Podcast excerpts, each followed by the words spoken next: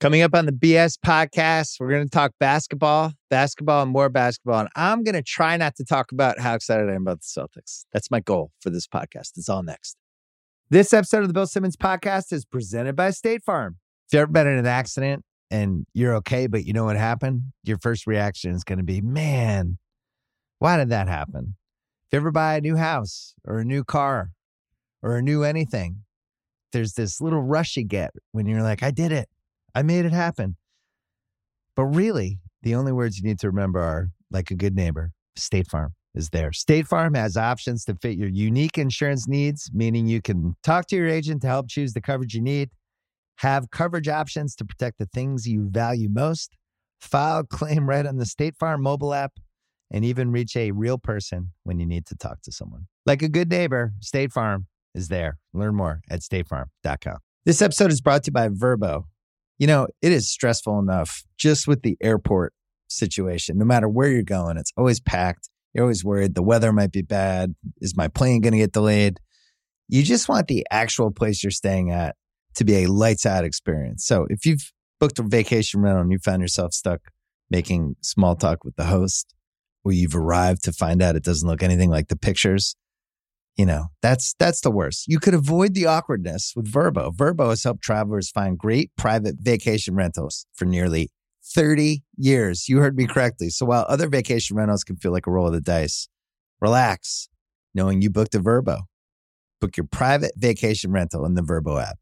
We're also brought to you by the Ringer Podcast Network, where if you saw the Batman over the weekend, we have some reaction pods for you. The Big Picture did a spoiler free episode, but then the Ringerverse with the Midnight Boys, they broke it down. They broke down all their instant reactions. You can listen to it if you saw the movie, which you probably did because it made like hundreds of million dollars this weekend.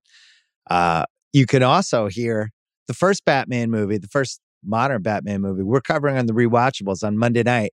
We're doing the 1989 version of Batman, directed by Tim Burton with Michael Keaton, Jack Nicholson, Kim Basinger. This is where it all began. This is where the comic book boom it starts. This is ground zero for everything that would happen with men in suits and action movies and cajillion dollar movies. Uh, it is going to be on Monday night on the rewatchables. Me, Sean Fennessey, Chris Ryan, Batman. Oh yeah, it's an all Batman week. And by the way, we had some great Batman pieces on theringer.com as well, including the uh, 25 best villains and all kinds of stuff. So uh, check that out as well. Coming up on this podcast, Ryen Russillo is going to join us as he does every Sunday. Near the tail end, we're going to have Ethan Sherwood Strauss to talk about um, agencies and how they are affecting the NBA product that we watch year to year. It's all next. First, our friends from Pearl Jam.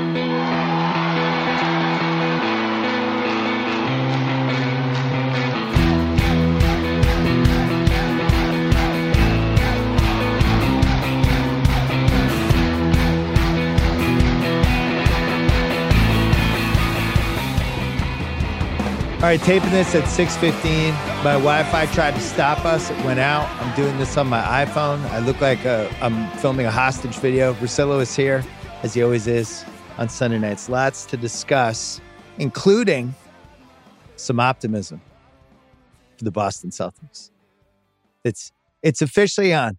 All the advanced stats have been drifting Boston's way, and then tonight or today, Jayson Tatum, the best game of his career, the best game I've ever seen him play, goes toe to toe with Durant. Russillo, my big takeaway, other than how good the defense has been and Al Horford and the fact that the team's a little tougher than it was last year, other stuff, is that Tatum back to back against Ja and against KD, who I think are two of the best offensive players in the league this year, went toe to toe with them. And that was the big question with this team. What happens when we get round one, round two, round three? And you have Tatum. Can he go toe to toe with these other gifted guys? And tonight, pretty encouraging. Today, pretty encouraging, right? Incredibly encouraging. You know, this was not part of the syllabus when we were going back and forth yesterday and today. And then that game ends, and Bill's like, I think we have to do some Celtics. I'm like, think all the other times we've done Celtics where I didn't want to do it, but you have to. And the analytics part is hilarious because like a week ago, I did a rant being like, look, it, you know, have you seen some of those total points added player MVP stuff where there's one with Jokic where he looks like he's like he looks like he's Greenland and everybody else is the United States, right? I mean, it's just so off the charts. And you go, okay, is that entirely like a fair representation of where he is in the MVP race compared to others? And people would say yes, because the numbers show that. But that's what some of these Celtics projections were. And I was like, this is ridiculous. Like, come on. And then you see a game like Memphis, and then again today, uh, I I'm there with you. I you know I don't what what is the ceiling for him? I mean I don't know that I'm going to be saying if they don't win the NBA Finals it's a huge disappointment. But what is it like? What's different to you about a team that at one point was 18 and 21 and 500 for two years? Horford. I mean Horford played I think 40 minutes in the Memphis game, but Horford as uh just looking like he did four years ago. That's one piece. The fact that Smart is healthy. What are they? 18 and two and Smart's last 20 when when uh when he plays. And then the decision making from Tatum. That's that to me, that was the last piece of this. It's like I know the guy can score, I know he can be streaky. On paper looks great. But do I trust his decision making? And until the last couple weeks, I really didn't. And watch today, like he had 54. that wasn't the story for me. The story for me was I agreed with all the decisions he was making as the game was going along, where he's he's just he was kind of problem solving in a way that I got to be honest. Two months ago, I just I I didn't know if he had it in him. I hoped he did, but did you? Did you think he had it in him? I think going back to last year, um, it was just hey, he's really talented. This team's talented. Like it still didn't make any sense. You have two young wings that can score and defend with anybody, and the team wasn't good.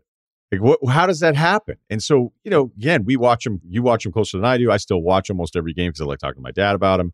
Although recently, up until the last few weeks, I was like, hey, the Celtics are a banned topic for us now. Like, I can't keep talking about the same stuff over and over again. And with all of it, not saying, hey, break the guys up, but this is the first season I ever was like, look, if it ends like this again, where they're 500 and losing the first round, maybe you see what's out there, but you're probably going to lose the trade. But, uh, you know, at this point, I'm not like completely against the question of it. And to see Tatum, I think part of it's like so many teams are selling out defensively now to double team the best player. And I think the Celtics as a team weren't super prepared for it, or they didn't like their options off of it, whether it was Richardson or Schroeder. I think Smart has gotten better with it.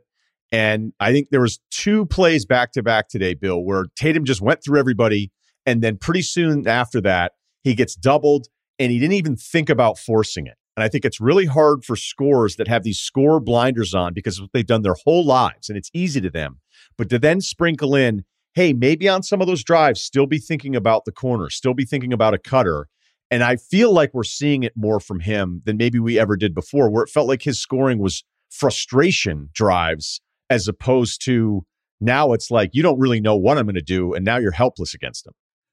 And he shot 17 free throws. Actually, felt like he could have gotten a couple more. He, it's, it's, weird. He he was mad Aldridge, about yeah yeah five calls that he didn't get, um, and then shooting 50 percent for three. But that's that free throw three recipe. But the comfort that he has with some of these passes that he's making now. I don't know where I honestly don't know where it came from. And it really started over like the last six, seven weeks where he's finding guys in the corner and he's he's just hit this. It's like he's solved like whatever level of the video game he was at. And now he's advanced to the next level. And I, I think if you're a Celtic fan or if you're studying the East and trying to figure out who's going to come out of this, it's a it's a team that has some size. It's a team that has a little bit of a bench now. It doesn't fall off. It doesn't have these random Langford minutes and Nesmith minutes, and you're watching going, oh, that guy's going to play 15 minutes. There's really no major fall off, and they have the ability to keep offense out there at all times. But the Horford piece is the part I wasn't. The Tatum thing, you could have talked me into. It'd be like, hey, this guy's 24. He's going to figure it out. Okay.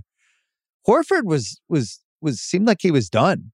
Like second month of the season, it seemed like this was, you know, a guy on his last legs basically, and he was about to enter that DeAndre Jordan, Blake Griffin kind of, oh, this guy's now going to bounce around for the next five years. But his days as a playoff performer behind him, the stuff he was doing defensively, um, jumping out on guards and just, hey, the way he can you know, defensively low post by himself. It was all the stuff he was doing four or five years ago. I didn't think he had it in him.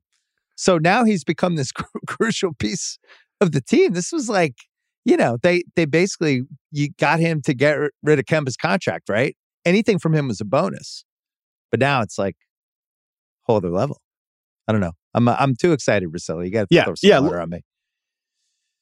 No, no. I look. I think we talked about this team obviously so much just to see. I think you go, okay, maybe they just have that kind of personality. Maybe they just kind of have that personality that they don't have enough fuck you in them. They don't have those things that you just love out of players. And you know, remember how we used to be like, it's awesome when they lose to the Nets and they all go and make out with Kyrie right, Right. after the game. You're like, what? What is that about? But it also speaks to, despite what you think of Kyrie, he's very, very popular among other players.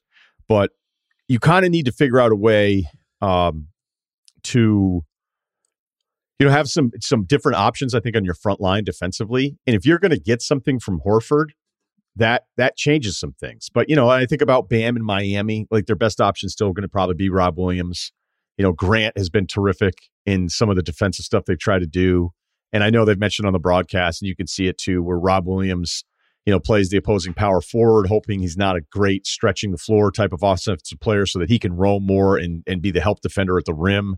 And that's changed some of the defensive stuff that they've done and certainly the numbers that have spiked. Uh, and then I thought today, even against Brooklyn, I'm like, oh, he's going to go up against Bruce Brown, and Bruce is more of a perimeter guy. And what I thought was kind of great about today's game is that they actually give up a ton of points because Durant's cooking and you know, some other guys hit some shots, obviously, for him. I mean, Durant just misses a month and then comes back and looks like an MVP. It was But- unbelievable. Yeah, but I, There's I think no rest at all. all right. So let's let's get like we're we're talking about. We like it. It's awesome. Do you still think they're winning the East? You sit here today and say they are, or they have a chance to? Because those are two different things. So you think there's five teams? I'm gonna. I, Cleveland's a nice story, but I got we got to write them off. I think as an actual team that can win the East. I think they could be tough for a series. It'll be a, a nice get your feet wet, all that stuff. But they're not going to have enough. They're not going to have enough perimeter scoring to hang at the end. It's too much Garland. They try to bring in LeVert. The, the numbers weren't great. He's missed games on top of everything else. Markkanen's had a better stretch. I just. I love that team. I love watching them. I just don't know that they're going to scare me offensively in a close playoff game at the end. Yeah, and, and the thought of them winning three straight rounds, I just think seem as far fetched. So we got five teams in order: Miami, who I think is going to get the one seed, and I think Philly knew it, which is why they threw away that game last night with Harden. Miami's forty three and twenty two. They have twelve of their next last seventeen at home, right? So you figure, barring injury, they're going to get the one. Philly's gonna Philly's thirty nine and twenty four. Milwaukee's forty and twenty five with eleven of their last seventeen on the road. Chicago's the one I think that falls out of the top four just because it's it's you know they're just not healthy enough yet, and they have ten of their next twelve on the road, and then Boston, who is two games behind Chicago in the loss column, ten of their last sixteen on the road. But honestly, it, it doesn't seem like it matters where they play at this point. I think Boston has a chance to get to the three seed, which is important for a variety of reasons, mainly because that allows you to play Cleveland in round one, which I, I would just rather play Cleveland than Chicago if uh if I don't know who's coming out of there. And then then it's Philly the next round, potentially, right? And then, you know, the other piece with with this whole Eastern thing is I don't want to play Brooklyn in round one, do you? From what you saw today? And it's like you can get the one seed, you can end up with Brooklyn in, in the one eight matchup. So I don't know, is there going to be some jockeying or is, are teams going to and how do you even know who's going to be 7 or 8 cuz Brooklyn's probably going to be in the 7-8 matchup. So Brooklyn's looming as this booby prize potentially for somebody that could win the one seed. Sucks. if you run through it, Boston has the sixth toughest schedule the rest of the way. I'd have a really hard time, you know, being dismissive of Milwaukee. Uh, but Milwaukee has the toughest schedule of all 30 teams remaining. And they're now, I think, 29 and 8 with all three guys. When Jrue, Middleton, who went off today, and Giannis all play together, you're like, okay. Because when the other thing, too, is like you look through all the top teams and who gets to complain. Every single fan base gets to complain about not having their guys. I mean, between Yep. Miami, Butler's missed 20, Lowry's missed 17, Bam's missed 25, and they're still going to be the one seed. You got Brooklyn, KD's missed 27, Kyrie's missed 39 games. Uh, Milwaukee, Giannis has missed 11, Middleton 12, Jrue 13. So they've actually been healthier because you hear a lot of Milwaukee like, oh, well, we don't have Brooke Lopez. At this point, like the Brooke Lopez numbers don't count in comparison to the other ones. Phoenix is going to miss their most important player for like two months. Draymond, we have no idea about. You know, so Memphis has been relatively healthy. If we're trying to like bring out to how many teams are actual title contenders, and Boston between Tatum and Brown, that's only 19 missed games. Like Boston may be benefiting too from just having way more continuity than these other teams. And then you throw in Chicago, who you take out their defensive backcourt. They're a mess now defensively. I don't like their defensive matchups against bigger wings. I've been saying it now for a while. And I think after the most recent loss, are the Bulls 0 and 13 against the top three teams in each conference or something like that? Like they don't beat anybody really good. They don't. Yeah. And that, you know, it's hard for me when you get into the playoffs, as much as I love the Chicago story, Bill, when you get into the playoffs and you have that kind of blemish on your resume, it's a great story, but I don't know how serious I can take you. So I think three is totally in play for them, whether it's for Boston, meaning, you know, Milwaukee and then, you know, Philadelphia, it's still going to win a ton of games here with Harden. One thing I like with this Boston team, we always talk about malleable rosters with the with the with playoff teams, right? Boston can go big. Like if you look at it against Memphis in the fourth quarter, and Jalen wasn't in the game, but they were playing Time Lord and Horford and Grant Williams with Tatum and Smart, right? They went, they supersized and it was effective. They, they were doing it today against Brooklyn where they had Brown and Tatum, Smart, and then Time Lord and Horford. And at, if you have Curry and Kyrie out there, if you're the Nets, at some point, one of those guys have to guard somebody. Plus, Bruce Brown is short too. So I was watching that game today thinking, ironically, the guy that the Nets need to handle Tatum is Ben Simmons, who has the size to do it, who's I you know, if his head's right, one of the four or five best defensive players in the league. And yet we have no idea if we're going to see him. But I do think the Celtics match up pretty well with Brooklyn. Philly will be a different story because of the Embiid Harden thing and all the free throws and all that stuff. But um really encouraging stuff. The Celtics thing, you could feel it coming the last few weeks started to look better and better. And then these last two games where just something feels different from Tatum. Do you think it's there's anything with him being the all star starter and that kind of last sign of, you know, now you're really there. Now you're on the top level. Guys are looking at it a little differently because I feel like coming out of that, there's a different level of confidence for him. Maybe I'm overthinking it. You love that stuff. I'm dismissive of it. I'm not sure who's right. Yeah. We'll never I'm know. serious. Hey, I, am not I'm not saying like you're wrong about it. I just you know, like, think about when the streak started too. Like, oh, okay, Miami's missing all their guys. You know, Charlotte was missing. I mean, Hayward's been missing, but you know what I mean? Like in the beginning of the streak, they put this winning streak together. You go, hey, any nice positivity from this team means something considering how bad it felt when they're below 540 games Right. into this deal. But I still was nitpicking it to myself because I'd watch the game and be like, ah, this team was missing this guy. This team was missing this. Like, all right, cool. You won five in a row. All right, the defensive numbers, we thought you'd be better, but it's not going to matter unless you're just a really less. They were so predictable and so inept late offensively. It was tough Yeah. to keep watching. And I can't think of KOC had a great tweet today. He's like, you know, look, the Celtics aren't the only team to ever do this, but to be so unwatchable and then to now look like a team you're worried about at any stage of the playoffs doesn't happen very often. And Udoka and the players deserve a lot of credit because uh, usually you figure, okay, well, they're just not buying into the coach. He can't change their personality. This is who these guys are. It's a different coach, it's the same stuff. It's even worse, maybe, than it was with Stevens. And for that to turn like it did in just the span of a month is really impressive. Yeah, the toughness that he brought and all the histrionics from the first part of the season were like, what what's up with this guy? He's calling the guys every other week. it seems like it worked. The, like there's an edge to this team now that's pretty exciting. And we, you know, the other thing is great home crowd.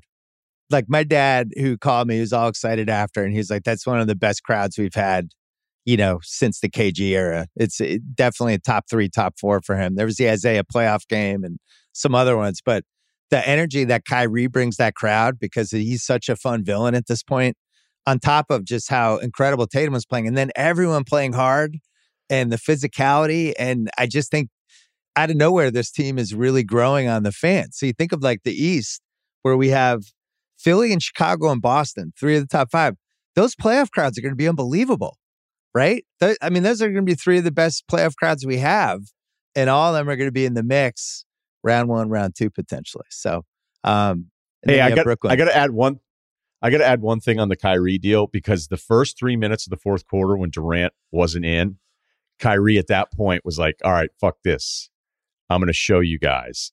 Yeah. and he hit a layup, and then he was a mess for a bunch of possessions in a row. And then there was one where they went to bring Horford over for Horford to have to switch on a screen by LaMarcus, and Tatum was originally assigned to Kyrie, and Kyrie waved him back down and was like, "No." And at that point, I was like, "The Nets are going to lose." well, then he had the thing after about he says about the crowd like it's a, they're like a scorn lover or whatever he said. It's like nobody wanted you to stay at Kyrie. It, it was no, no. You had At an this entire stage- city this stage- ready to drive you to the airport. Nobody wanted you this, this is not the girlfriend wondering what happened to the awesome catch at this stage. This is the last call hookup that you regret, and you're like, please, please, like, I don't actually want to hang out. Yeah. Well, he's still really good, and there's some stuff with him and Curry together that I think the more KD plays, there's a couple times when you know they were trying to trap KD at the top.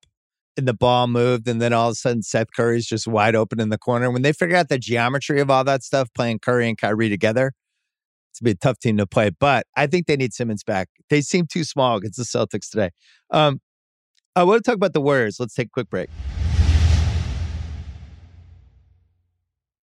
All right, Golden State. So I went to the Lakers Golden State game on Saturday night. LeBron was unbelievable, 56 points. It was like a quiet 56. We, it was one of those you look up, and you're like, God, he's got 24? I didn't realize he had that many. And he just kept going, kept going, kept going. I mean, who knows with that Laker team? I don't know. I, I, I don't, I don't, we're going to talk about them a little bit later. With Golden State, though, 16 and 14 since January 1st. They looked like a mess in person. I don't know what's up with Clay. Clay looked pretty good before the All Star break. Looked like he was the arrow was pointing up, and then since the All Star break, um, I was sitting with House because House was here. We were kind of struck by how skinny Clay looked, and just that he doesn't seem like that this guy who could guard like every kind of perimeter guy before he got hurt a couple times. Um, just seemed like a skinnier and more of a finesse guy. But the big takeaway for me was the the lack of Draymond. And I think with Draymond, we default to the defense, you know, and you think like, oh, they're missing Draymond and his defense. I think they miss his offense just as much because they don't really have a point guard. You watch them, it's like six shooting guards and Kevon Looney and and Kuminga, but there's no kind of straw that stirs the drink that I could see because you know people think Curry's a point guard. He's really not. He's better off the ball and he's you know he dribbles the ball up, but really he's a two guard.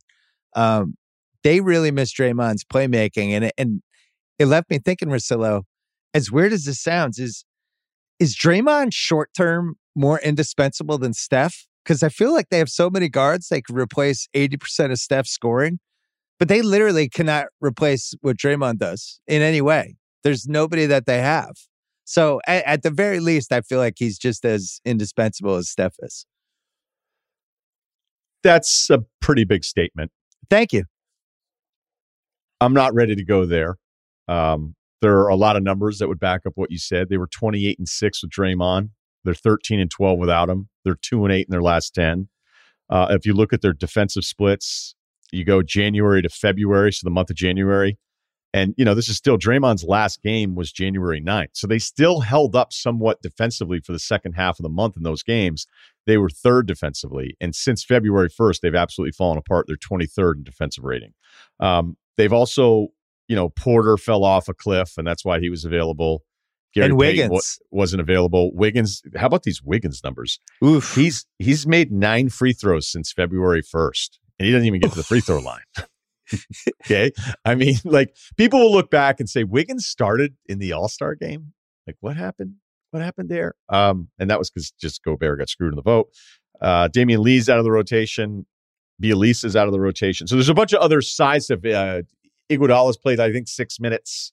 And you know, beginning of the year, he's fresh. He looks good. I was like, wow, this is great. I think he's played what six minutes since January twentieth. So there, everything's kind of falling apart collectively. But I thought last night was a perfect example because I was at the game, the Clippers game on Thursday, and I was like, "Is LeBron slowing down a little bit?" And then I look up, he's got like twenty at the half. I go, "Okay, I feel stupid." And then I was gonna like kind of focus in on it again in the Saturday game. I still think defensively what Draymond does because they don't really have anything else. Like they couldn't keep Looney in the Lakers game, so I mean, it just wasn't to happen. And to not have Wiseman, to not be able to pick up any other thing, this is a team that I think is just beaten up. And I also think Steph is exhausted from all the stuff that he does on offense and the fact that every team sells out against him to do whatever they can. And then Clay, who shot it really well last month, I agree with you. Seeing it up close he just isn't moving great. And they were hunting him out in that Lakers game. LeBron was Yeah. trying to get Clay switched onto him, which is not usually something you never went Clay hunting when he was healthy defensively. I was bummed out by Clay yesterday. And that, so I, I know he was sick after the All Star break. I'm not writing him off by any means, but this was a guy who was one of the best defensive guys I'm that not, yeah. position. Yeah. From what I saw yesterday, it, you know, this might be a long haul. He hasn't played in two and a half years before last month.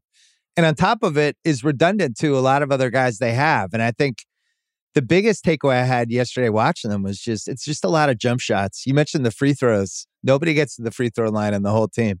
If you're just looking at all the guys yesterday, Curry's probably the only guy who even averages more than four free throw attempts. He's probably five, but a lot of lot of jump shots. They're not going in. Second quarter, Poole makes some. All of a sudden, you're feeling good.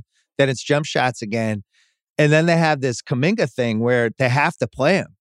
I mean, he's breathtaking. You have to play him, but he's you know 15 years old. He's he barely knows what what he's doing. So you have this thing where it's like this toy that you have to play with. But half the time, I mean, he was really lost on defense. You could see it in person. And then he'll do three amazing things in a row. And you're like, hey, you got to play him. So I think if I'm Golden State, I'm I'm punting on the two seed. I'm trying to get Kuminga the reps. I'm trying to figure figure out what I have from Clay these next couple weeks because you look at uh, you know, they're a half game behind Memphis now, but then Utah's kind of Utah's like what two games back in the loss column now, and Utah could potentially jump them. And if I'm Golden State, I don't even care. I just I I'm saving miles on Steph. I want to know what I have with Kuminga, and I want to know what I have with Clay, and then I hope Draymond can come back and be healthy. But I the days of them being like we got to get the two seed, like I I think that's done. I think you you you set that one adrift. What do you think? Well, Steph backs up everything you just said. He said it. He's like, I don't care about the seeding. And that's pretty much all you have to worry Hmm. about. I mean, U- Utah's hilarious. Utah got the Monday Night Football treatment because they get smacked by a Pelicans team, which you could argue since February 1st is playing some of the best basketball in the NBA. I mean, I know the they records they won by like thirty. it was all right. So, but why? I, I have too many thoughts going at once. I'm too excited. New Orleans is number four in offensive efficiency, number three in de- defensive efficiency since February 1st. That's insane. All right. And they're only nine and four. So if the record were a little bit better, but the Pelicans smash a Utah team. And then I start seeing people like, oh, Utah, this team. They were nine of their last 10 going into that. right. They, They're they finally, right. They're absolutely scorching. They have their guys back, which is why there's that big Utah dip because they just had too long of a stretch without your two best players kind of being in and out of the lineup at the time. Utah's still really good. So I I'd agree. Like, look, the Draymond thing is starting to feel a little bit like KG 2009, which you and I reference all the time. It was like, hey, when's he coming back? When's he coming back? I mean, how many times I've read about full contact with Draymond and some of this stuff? And, you know, it's a back injury. If he's playing back, playing three on three. They're like, "Eh, it's Ah. playing three on three. It's good. We're taking our time. I see It's a a lot concern. of guys. I've seen a lot of guys that aren't great playing three on three, by the way. But right. It's three, three on three is a lot easier than full court, just for the record. Um, yeah, look, so if if he's not one hundred percent, go I'm, ahead. No, if he's not hundred percent, I think they're a cross off. I just don't think they could Yeah. win the title if he's not hundred percent. Like I don't even think. No. You think even that's a crazy statement? Not at all. Not at all. Okay, good. I think I think what was impressive is that they had a collective group of role players all playing awesome, it felt like at the same time. And by the way, Poole is unbelievable. I mean, that's that's Mm. the one highlight and Kuminga dunks from here and there, the Lakers putting it on him. Because I, I actually thought you probably thought the same thing based on a tweet, but I think it was like 54-44 Golden State.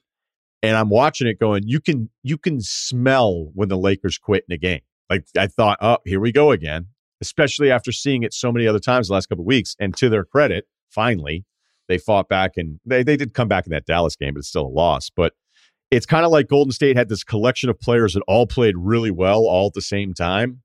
And then they still held on defensively when Draymond went down in the beginning. And then you just start leaking, and they're leaking in all sorts of different spots. But if Draymond does come back and is healthy, Clay will look better in April than he does now. I would imagine I still have hope. I still have hope for him because I would say if everything's right, you got to take him as serious as anybody. But the Draymond thing, you, I agree with you. If if he's not right or not able to go, then it's a uh, you know, I don't I don't know what would happen. I mean, Dallas is is a much better team now. Denver could be getting reinforcements here. So it's uh it's a serious concern if this is the version we're going to see. And we might see some jack. I think we're going to see some incredible jacking in the last week of the season with who wants to play who. Because, you know, the Dallas numbers against Utah are pretty discouraging, right? Denver, if I'm Denver and, and I don't think Draymond's 100%, I want to play Golden State. Like, I, the, you know, Golden State didn't do anything at the trade deadline to address a couple of playoff situations in these rounds. And I don't really fully understand it because that to me they're not big enough unless they are really convinced that Wiseman can come back from. But but what we saw from Wiseman last year, I don't feel like he's necessarily reliable in a playoff series, even if he's healthy. So I just think they have too many guards and not enough size, and uh, and they might have been the rabbit team this year. And I look at, you know, right now if the season ended today, we you know I was talking about the grenade that uh, poor Miami could win the one seed and have to play Brooklyn. Phoenix could win the one seed and have to play the Clippers in round one, which I would not want. I I just wouldn't want to play that team as my round. That's as my round one victim. That team's tough. I don't know if Paul George comes back, but there's been a lot of Kawhi buzz lately, and uh, I don't know that team. That, that team is really well coached. They know they know who they are, and you're not going to roll over them in four. And that might be who Phoenix has to play. And now we don't know when does Chris come back. I don't know. Um, then you're looking at Golden State. So right now, if it ended today, it would be Phoenix Clippers, Memphis, Minnesota. Hold up, just to just for sake of error, Memphis losing today to Houston, just as we were taping this. Now, Golden State's percentage points ahead, so it's Golden State's back to the two after losing it earlier today. But I'm with no, you. I, I no keep that keep that in the pod because I didn't even realize they lost to Houston. Yeah, Houston That's the finally thing that happened. One. Yeah, I didn't even. I didn't even look to see what happened in that game. Oh my god! Houston All right, so hadn't Golden State's won. still in the two. Yeah, I, I, does anyone care about a Houston Nugget? Nope. Keep keep it moving. Never mind. Well, I still think Memphis gets the two, but we could have Golden State, Denver as the three six, and then Utah, Dallas as the four five. But then Utah could. So it's there's no way to know who the fuck's playing who. I will say, if I'm like Dallas or Denver, who am I afraid of? Am I afraid of anybody other than Phoenix? I'm ready to play any of these other teams in this whole thing.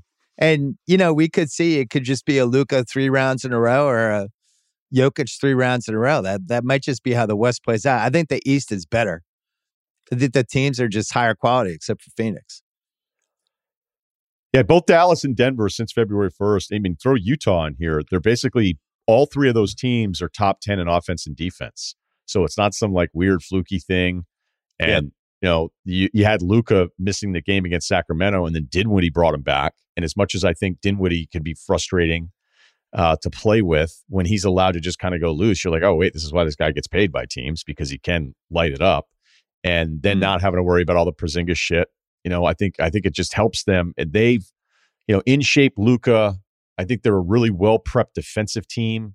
You know, when you talk to other people about Dallas, you say, you know, they do a really good job of of almost like a quarter or a quarterback facing multiple looks defensively. It's something that Dallas does a better job than than other teams. And you're just seeing these Mm. numbers. I mean, this was a team that you go, okay, Luka's they're going to go five out. I don't have to watch them. Finney Smith's going to be over there. Hardaway Jr.'s going to be over there. Jalen comes off the bench.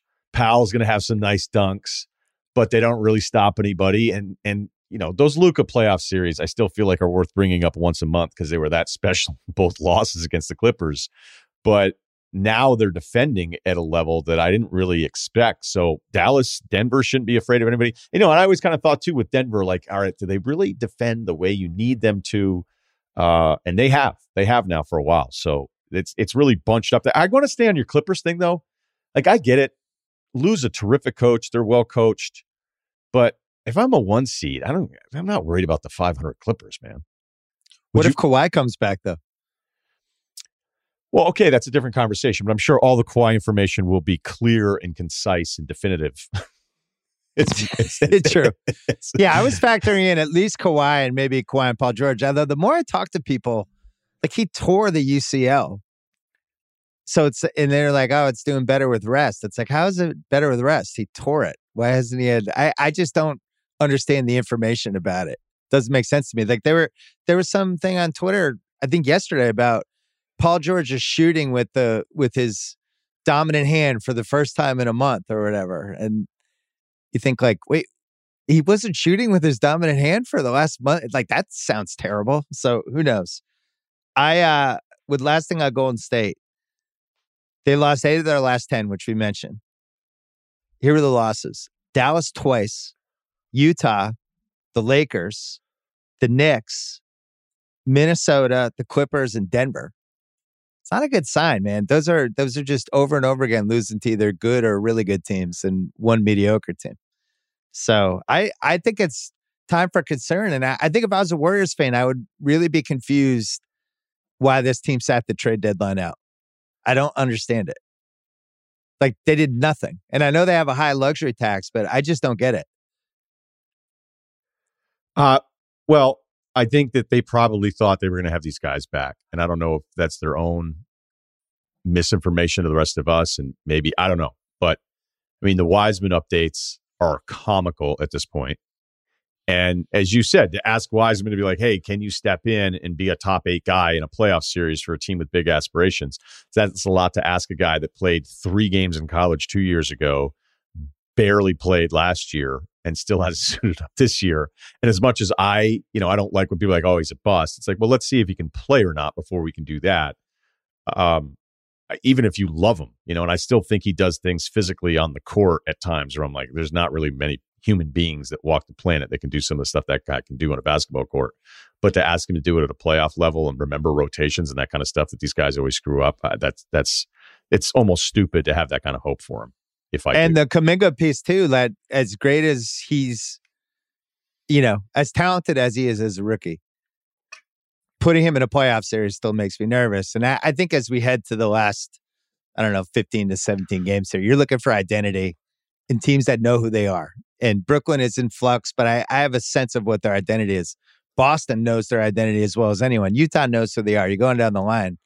And Golden State, the team I saw yesterday, it really seemed like they were struggling. And I know Draymond's important, but I don't know if he fixes all of this at the same time. And it might be one of those things where the roster is just weird. Like the bringing Clay back, Clay, I would argue, was the last thing this roster needed.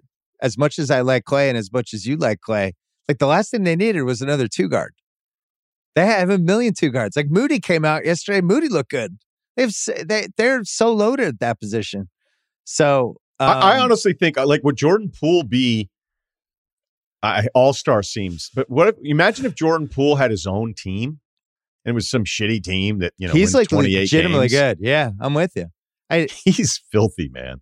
Well, it's funny because they're in the you know, they're in kind of an awkward situation with Clay. It's it's a little like where the Lakers are with Westbrook, where we keep waiting for them to shove him to the bench.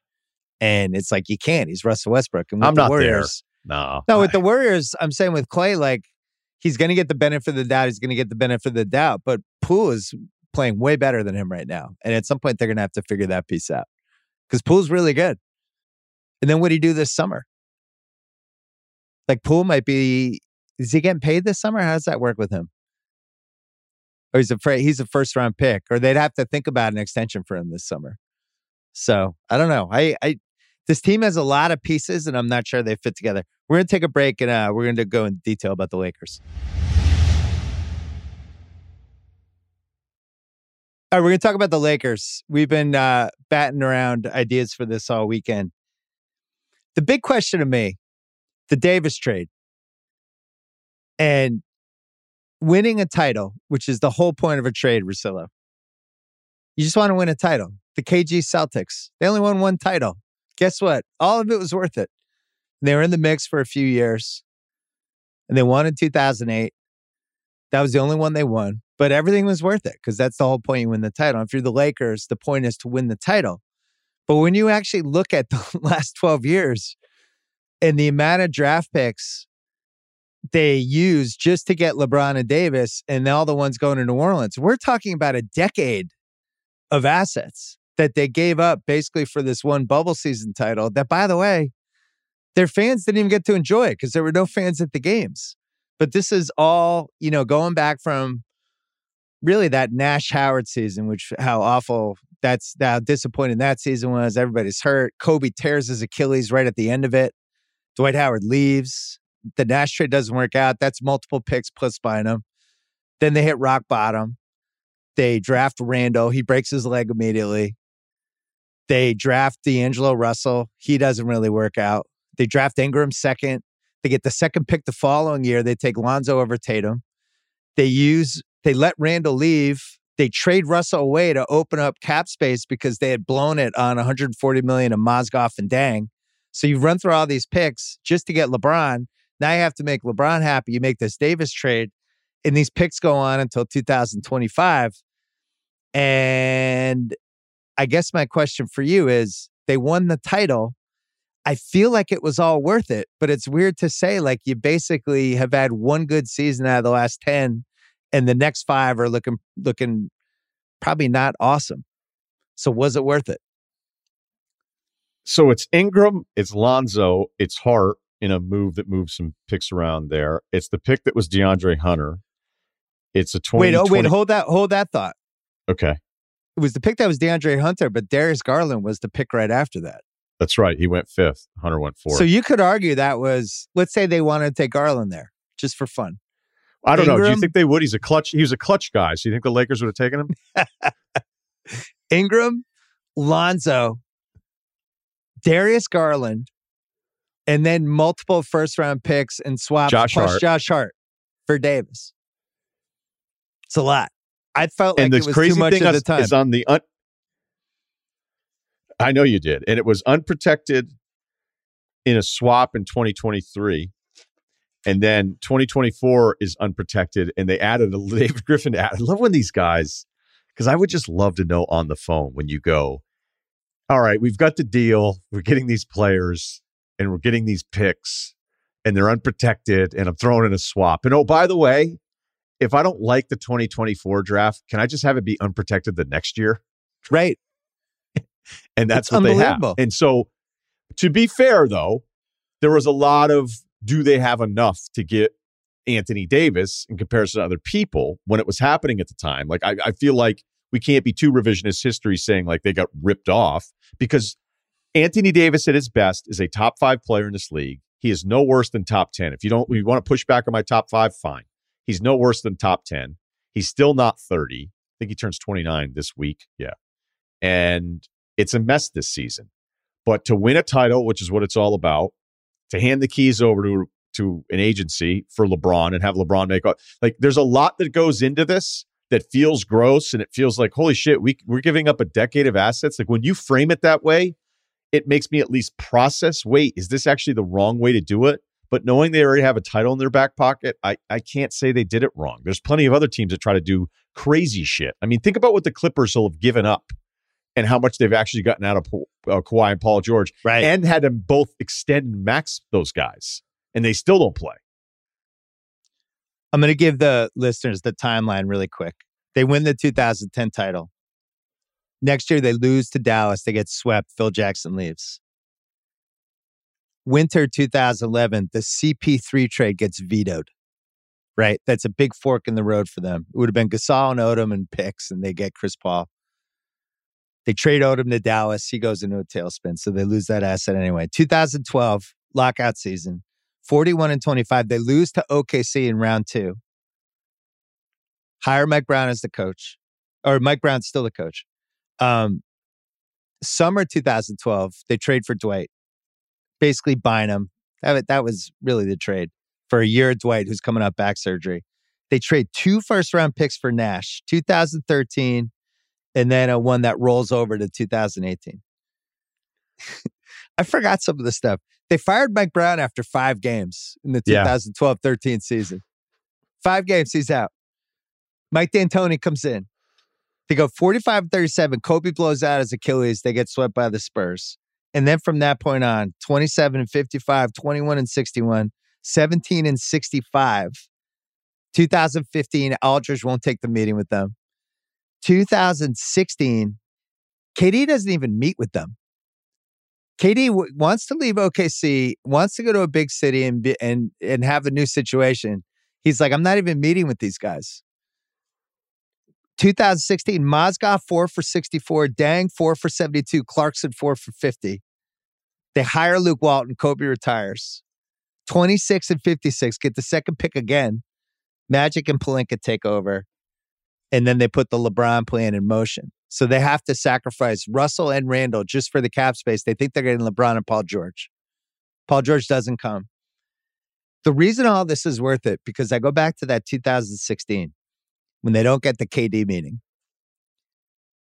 That's rock bottom at that point. They have to spend all of the assets they possibly can to get LeBron and to convince him if you come here, we will do whatever it takes to have a championship team around you, which leads to Davis, which leads to Ingram, Lonzo, the number four pick 2019, Josh Hart, 2022 unprotected, 2024 unprotected, pick swaps in 23 and 25. They win the title, but they had to do it because what does it do, Russillo? It restores the credibility of the Lakers, which is the only thing that mattered. But you had to restore the credibility because of how bad you were from 2011 to 2017. You remember reading all that stuff? Like that's when Jeanie Buss was interviewed during the game. It was like anybody that doesn't want to play with Kobe Bryant's a loser. You know? right. I left out the two-year Kobe Bryant ex- the contract extension for 30 million a year. That Right. remember that killed their cap space. He was like, "This guy's a legend," which you know I get it, and it worked out because they got draft picks. But yeah, they rode the Kobe thing for a while. And it was painfully obvious that other guys didn't want to play with Kobe. They didn't want to Yeah. play with him. They didn't want to play with him. And then, you know, the reason I brought up that Lakers Kobe contract in the past on my own pod is that their selling point, like as everybody goes, this is a terrible contractual decision. Why are you doing this? And it's like, because the Lakers take care of their stars, which I think is a great thing to remember when we look at what's going to happen here with the LeBron decision on, you know, LeBron doesn't think he's like, LeBron's not sitting there thinking like, what do you think? I'm coming back cheap? Like that's not Yeah. going to happen. I don't. I don't think so. I don't know. Maybe. Maybe there's some way to to work around it. Um, but when, and I know we're going to talk with Ethan about this later on. I think the question you're asking. So let me ask you the question. Like, was it so bad that you go, we've got to completely pivot away from what we're doing, and if this means we're going to do something that, like, no team would ever say, "Hey, you know, it'd be awesome. Let's bring in a star."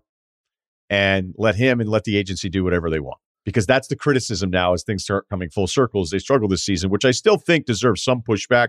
Because if Anthony Davis was right, I'm not even saying the best version of Anthony Davis, but the better version of him that we're used to seeing, this Yep. team's still a top six team, even with the disastrous Westbrook part of it. And they'd probably be more likely to bench Westbrook if that were the case and let him run the second unit, because I think that's the only value you would ever get out of him, because the guy can still just drive the hole all night long.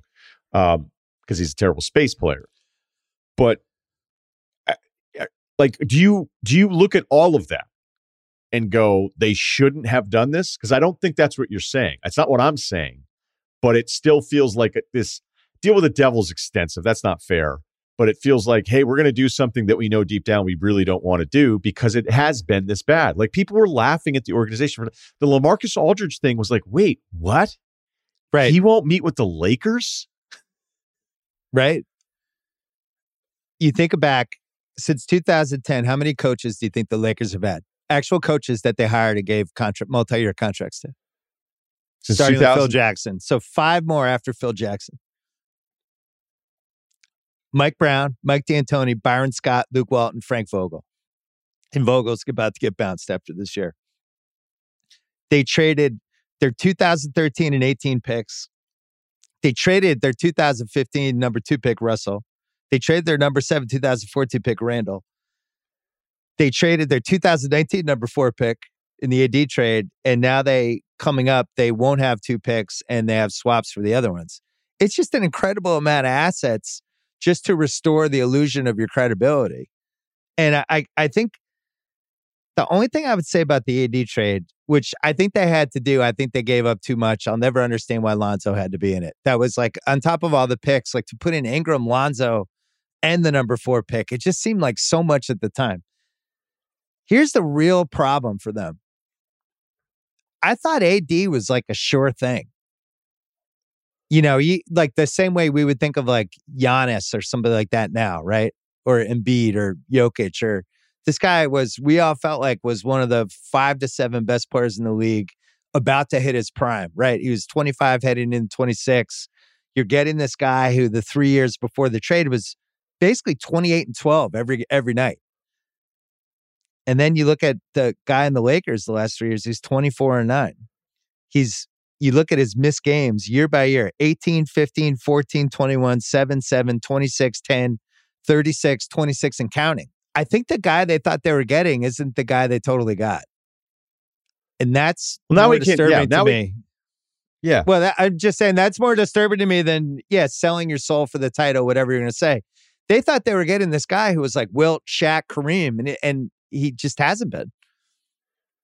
I have to correct something on LaMarcus Aldridge real quick.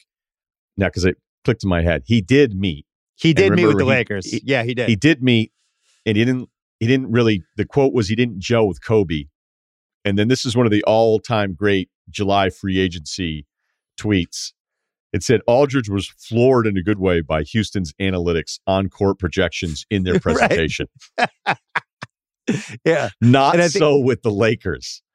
Yeah. that was uh, that was Mike Bresnahan who had that tweet because I'll never forget that tweet. So as I was thinking about LaMarcus, I'm like, no, no, the point was No, that he KD met and he, he, met. He didn't like Yeah. it, and then KD the next year didn't even bother meeting with him. didn't didn't. Okay, so cleaning it up there. All right, uh, totally with you on AD, but going back, would you not have wanted AD going to the Celtics?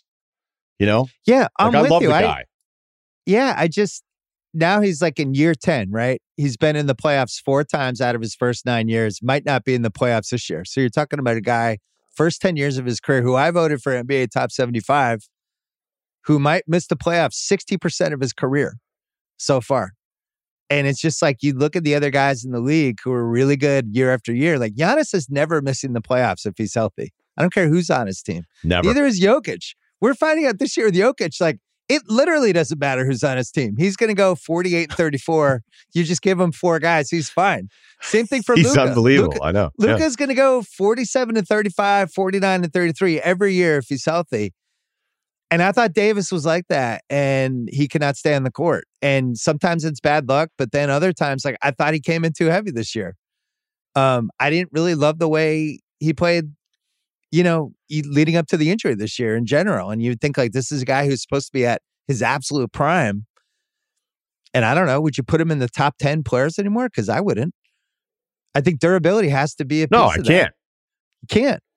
Yeah, no, at this point you can't. Um, even though if I think the, the right version of him, which I still think is kind of why, our, you know, like how come this didn't work or how come they didn't do this? And you're like, okay, but if AD were there and it wasn't this bad version of him, you're still talking about a team that, you know, maybe having a chance feels aggressive, but who knows? I mean, who knows who has a chance right now? You don't know with Phoenix and Phoenix for you know, the first four months of the season, I'm like, are we not really acknowledging how steady this team is and that they're better and that they have a better front line option after, you know, really missing out on having depth there last year? Like, I felt like Phoenix, because they blew the lead in the finals last year to Milwaukee, which took an all century effort from Giannis to have it happen.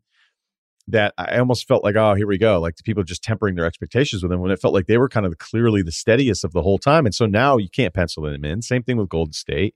We'll see what Yeah. happens with Ja when there's actual real expectations. I don't think Ja's going to be afraid of anything, by the way. Um, but it's still a younger group. History isn't necessarily on those teams' side. People aren't going to like Utah in the playoffs. Dallas and Denver might be a little bit easier to defend as you move along because of the one, you know. So even if AD, uh, my point is this: is I'm not saying the Lakers have been a one seed if AD is right because the Westbrook part has been so disastrous. I still think if those two guys had been healthy, you can't completely write them off, and which is what I think people Agree. are kind of doing now, wh- where you're like, well, wait, the guy doesn't even play, and you're you're acting like he's out there, and this is the product. I don't think there's ever been a 12 year stretch like this for a franchise in the NBA, a continuous 12 year stretch where it's like rock bottom over and over again, basically starting with that Mavericks sweep in 2011. You go all the way through to this year, which is another rock bottom year. And I, I- that Thursday night, which we both went to, watching LeBron try to figure out how to distance himself from everybody else in the team during the game was like fascinating. He would leave the timeout. We've seen, I mean, I've been going to LeBron games for 20 years. I've probably seen him play in person 50 times at this point.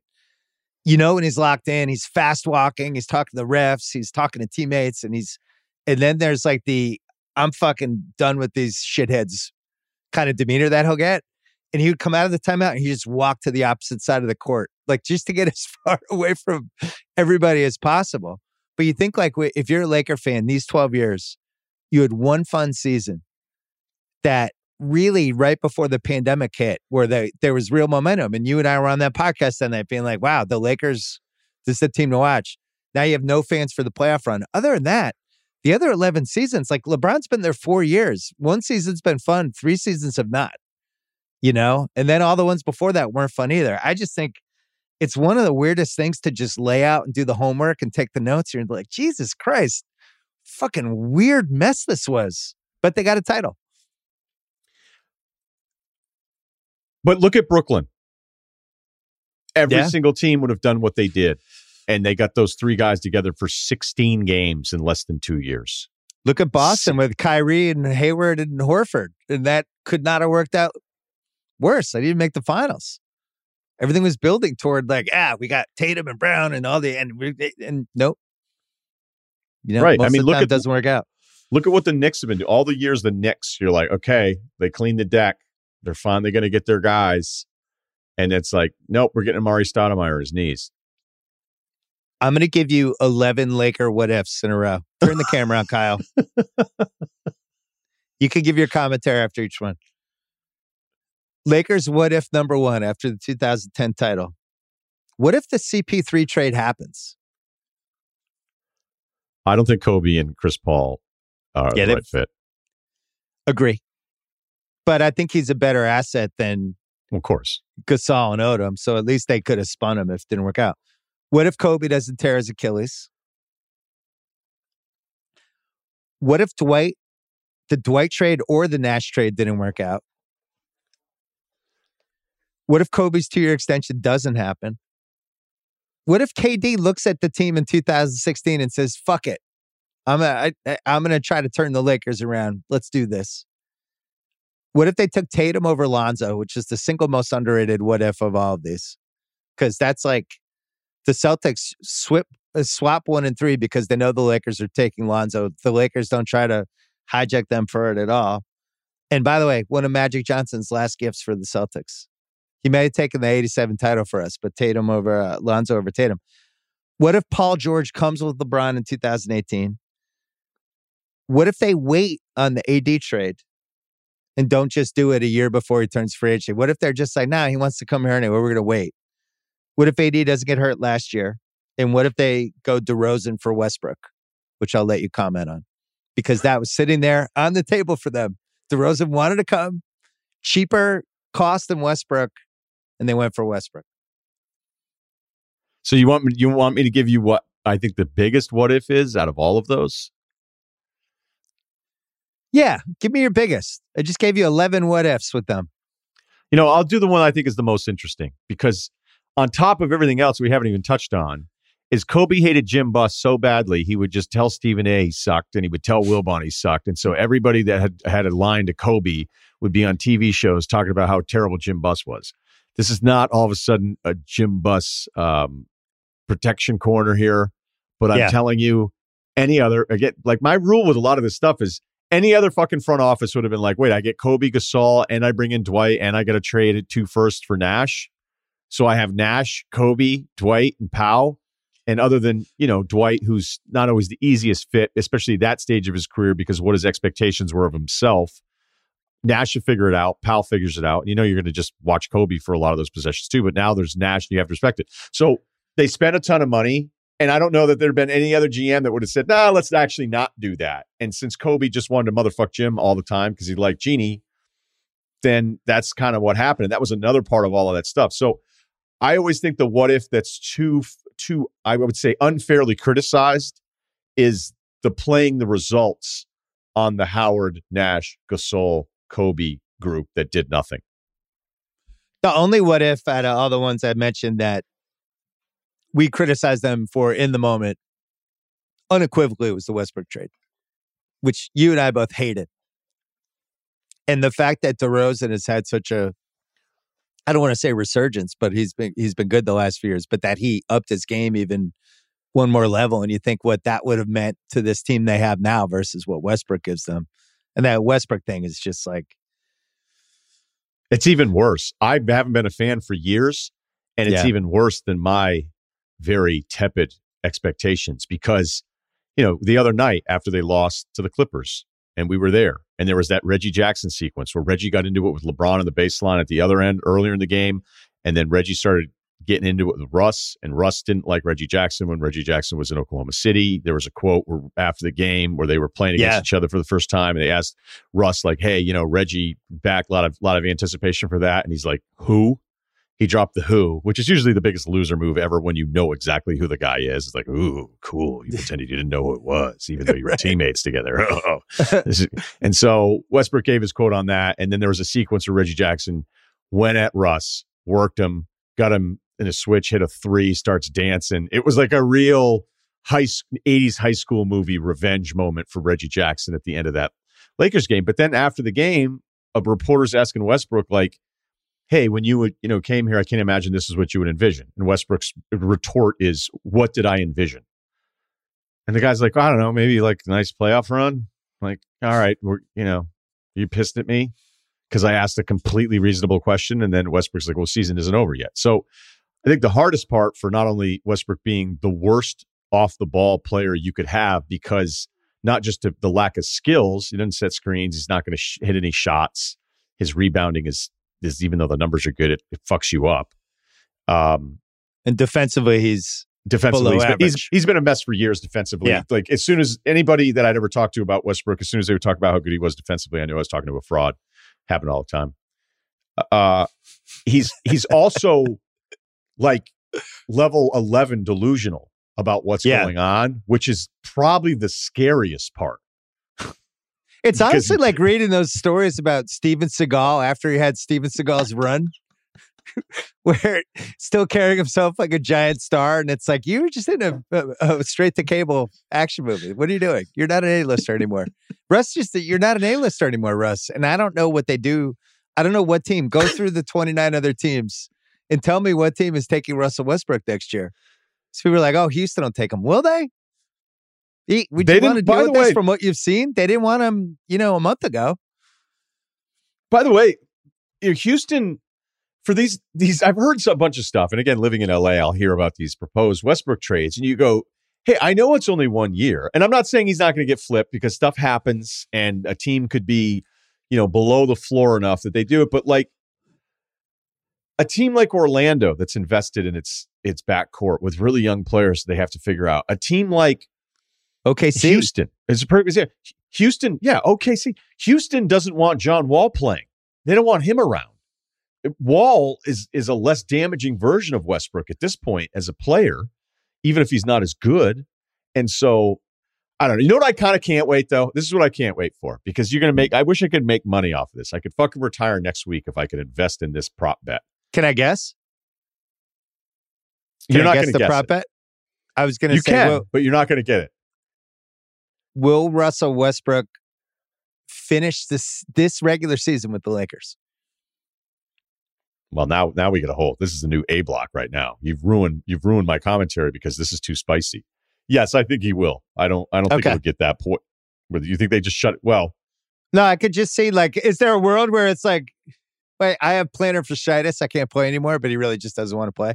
It's in play. No. The last week, yeah, you know what? Uh, that's that's not going to shock me. There are a couple games left, and they go, that doesn't matter. Because I, I made a mistake when I tweeted out. I go, hey, for everybody writing the Lakers off in the play-in game, like, are you watching the teams behind them? I already projected New Orleans to jump them. You know, but when you look at Which everybody else, yeah, New Orleans is going to pass them. I, I'd be shocked if they didn't. What's Here's your prop bet? I interrupted you. No, no, it's good. That was good because that's actually better. But here's my prop bet. It's right around draft time. Westbrook's traded.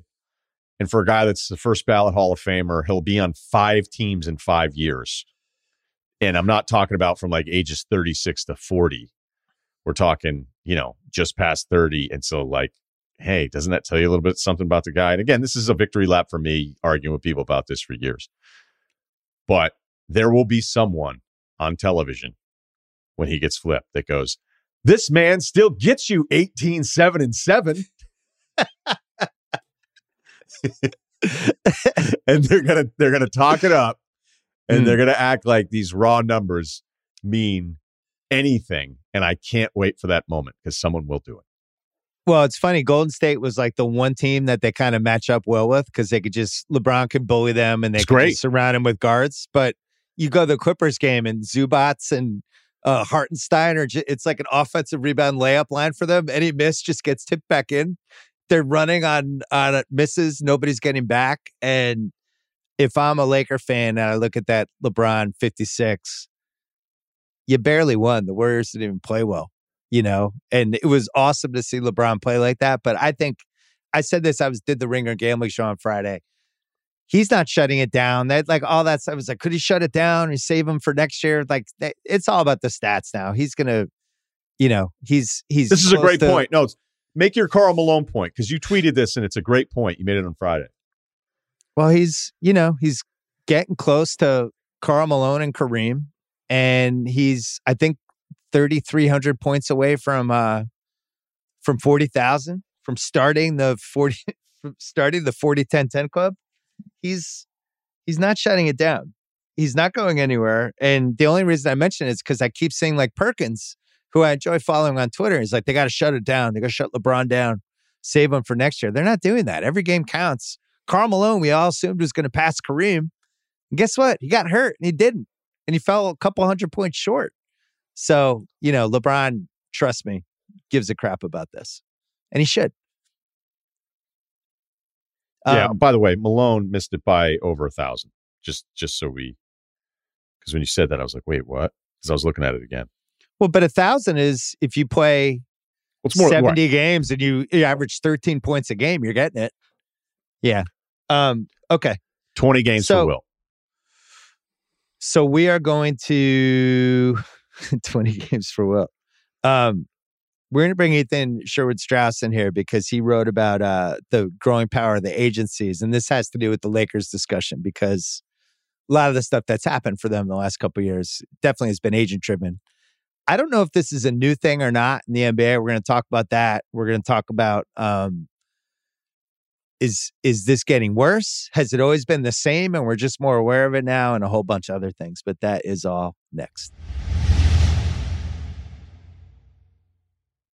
All right, Ethan's joining us. We're going to try to Russell and I are doing these Sunday pods. We may might bring some guests in for the last segment just to mix it up. You know, you got to with a marriage, you got to mix it up. You got to have some fun. Is the longer the marriage goes, you got to keep it spicy. Uh, Ethan has a Substack that when, when did you start it? about six months ago. And you used to write for The Athletic and for ESPN. We tangentially worked together, and you worked with Priscilla tangentially as well. Um, you have you've carved out a little territory already as you're not beholden to anybody. You're just you're just kind of over there. You're you're you're watching what's going on. And you wrote this piece recently about agencies in basketball that Priscilla and I thought were fascinating. Priscilla, what was your favorite thing about that piece? I just don't think enough people are covering it this way. And I think that's your freedom because you're just not really covering the NBA. So you did it for a long time. You wrote a book about the Warriors. It's fantastic. So you still have contacts, but I, I just feel like there's a lane here that just isn't touched on. And you know, when you when you did the Lakers and Klutch and the New York CAA thing, and it wasn't like some hit piece. It was just, I think, enlightening or educational for people that maybe don't understand how often I know I personally will be like, why the hell did that happen? And then they go, well, the relationship with the agent, well, you know, teams across the landscape. You're like, oh, the GM kind of like, you know, he sort of hooked him up there and took care of his guy because it happens way more than people realize. And yeah, Ethan, I think the big thing and why your piece was so timely because we were getting all this intel coming out of All Star Weekend. With you know, LeBron did all the stuff he did in Cleveland, and there was breadcrumbs dropped all over the place. He mentioned Sam Presti, um, talks about there's stuff getting floated out to different reporters, and who knows what the sources were. But it's basically like LeBron's unhappy and he wants the Lakers to fix this. And then from what I heard um, last week, when they had the the big meeting with everybody and the Lakers. This is the first time in LeBron's career where they were just like, look, man, you push for the Westbrook trade. Like, we're not spending more assets on this, and you're under contract next year. And, um, you know, and if you're not happy, we can try to figure something out, basically.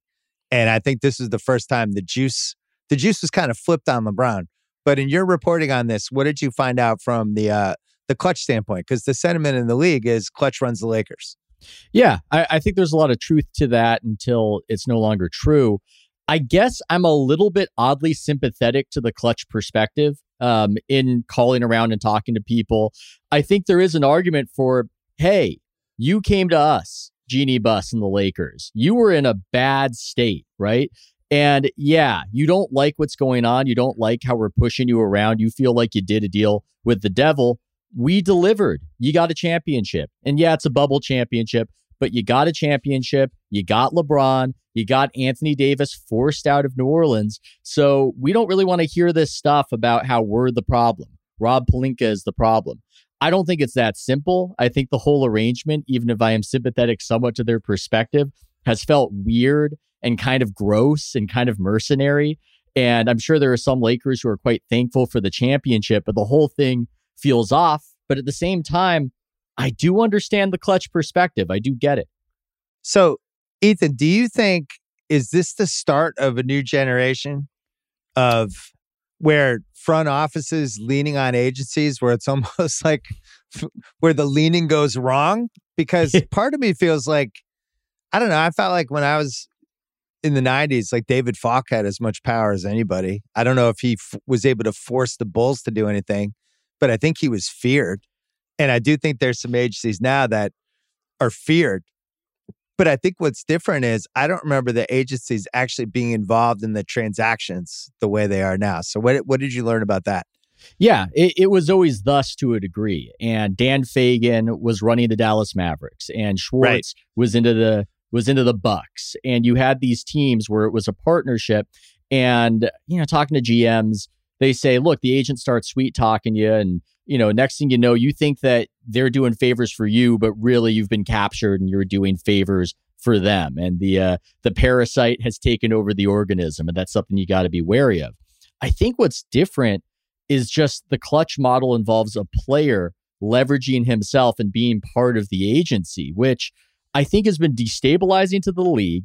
It's something the league probably never should have allowed, but it took some real balls and vision to do it. And at least from a business perspective, you got to respect that LeBron and Rich Paul pulled this off and they've turned this thing into a behemoth. I mean, Klutch isn't just some uh, weird novelty thing that just runs the Lakers. They've partnered with UTA, which is one of the biggest Hollywood agencies, and they're going head to head with CAA. And I know at this point, a lot of people are listening are saying this is too many initials. I, you know, you got you got to start talking about basketball. I mean, I felt a little bit of panic when you guys uh, reached out to me to do this because it can feel like studying for a test and um, you know just trying to figure out all these different alliances behind the scenes. But I think, Bill, I think that's the dynamic. This sort of agency team partnership uh, that involves a player being part of the agency is the new component, and I do think it represents something that has turned off the fans just a bit because it's all become combined with this era of breaking news being just the dominant thing that ESPN cares about. And therefore, they've got to kiss the ass of the agents. The agents are running teams, and all of a sudden, nobody can be honest about anything. Not nobody, but a lot of people can't be honest about anything in NBA media. Well, that's okay. good for your Substack. I think um, it's been good for you guys, you know, because you guys aren't necessarily all about we need to break the news. And that's the thing we need to do first and foremost. I think it's benefited not only my Substack, but people who say, hey, I want to do analysis and I want to do opinion because the publications or the main publication that focuses on breaking news first and foremost, if you start giving your opinion, you start saying, hey, this player is really dogging it. Hey, this player handled his free agency like shit.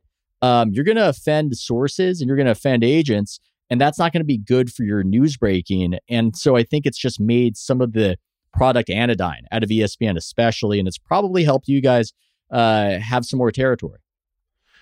You know, the part where Klutch worked with CAA and that CAA thought they're going to have LeBron a long time. Like now that we know their playbook, you're like, that might have been one of the biggest misunderstandings of a relationship you could ever possibly have because they were like, "Thanks for the lessons, boys. We're out of here," um, which is what they they've done with the player part of it. I would say that they definitely are are uh, emphatic. I'm pushing back on the idea. Well, LeBron doesn't own the agency; it's not him. It's like, all right, whatever, man. It doesn't really matter. That part I've always respected. I think the part where Klutch gets a little offended is they think that there's a target on them and there's criticism of them that's that's different. And I'll be like, man, everybody hates Scott Boras. Nobody liked David Falk. right. We Everybody kids. hates You know agents I mean? our whole our whole lives. yes. Who is like other than Jerry Maguire, who loved agents? Yeah, which by the way is why I think a lot of fans are turned off by the tenor of NBA coverage because it sounds like what an agent would say. And agents have a job to do, they do it well, but fans don't have that perspective. They don't want to feel sorry for Ben Simmons and feel like he might have gotten screwed over this way or that way. That's not how they feel about it. So if you start communicating to the fans in that way from the agent perspective, even doing that when it's hidden, it repels people. Yeah, see, that's the time too when I'll read something where I'm like, okay, this is coming straight from the agency. Like some of the Ben Simmons stuff, despite having some sympathy for what he's going through, I'll read other parts of it and go, this isn't, this is such bullshit. This is insulting to any of us that are reading this stuff. But I want to hit back to the Knicks thing because I, I, think a lot of this is like, okay, what's our plan? You know, what's our structure? And we're like, okay, we're going to tank. Well, that didn't work out. Oh, tanking doesn't work. No, it's it's a place at the table, but it's not a guarantee. Oh, let's clear let's clear for cap space. We'll do that cap space, I would argue, is even worse than it's ever been now because guys are back on the longer term deals and just forcing trades. So the cap space isn't even as advantageous as maybe it once was. And even then it was kind of overrated. And then you look at the next, you look at Dolan, and I'm again not defending Dolan, but you go, okay, former player model Hall of Famer Isiah Thomas. All right, that didn't work. Hmm. Okay, I got to beg Phil Jackson. to have some credibility no, Don, here. No, Donnie Walsh. She left out that the whole oh, Donnie oh, Walsh era. Yeah, yeah, right. Yeah. Donnie Walsh, all right, who you know, I think all of us have a ton of respect for what he did with the Pacers. When you start looking at like early Pacers draft picks to build up some of those really good Reggie Miller teams, those guys are hitting it out of the park every year. Um, Phil is a complete flame out because I don't even think he wanted the job. And so Dolan's like, screw it. See, like, here you go, CA. Here are the keys. And then if I'm if I'm Dolan, I'm like, hey, when do we get the good fucking players though? right. Thought you guys had the connections. Yeah. Um, yeah, I don't I guess that the so it all ties into this bigger picture, which uh, Ethan's written about a couple times. With the reporting structure is kind of tied into the agency structure, which is tied into the information structure, and all of it is this weird. I'm going to use the word morass because half the time I read this stuff and it, maybe I know too much. I might be too under the hood. Like I used to be like when I watched ER with my stepmom in the 90s and she was in OBGYN and she would just be able to pick apart the scenes. I might have too much information already, but I read this reporting now and I'm just like, what was that person's agenda to get that out? What was this part? This whole Ben Simmons, he's his back hurt. Is it hurt? Like I, um, half the time I don't know what to believe anymore. And and I didn't used to feel that way about the information that would come out. I'm always wondering now, why did this come out? Who who who wins with this? What did this person have to gain? What did this team have to gain? And maybe is that just where we are now, Ethan?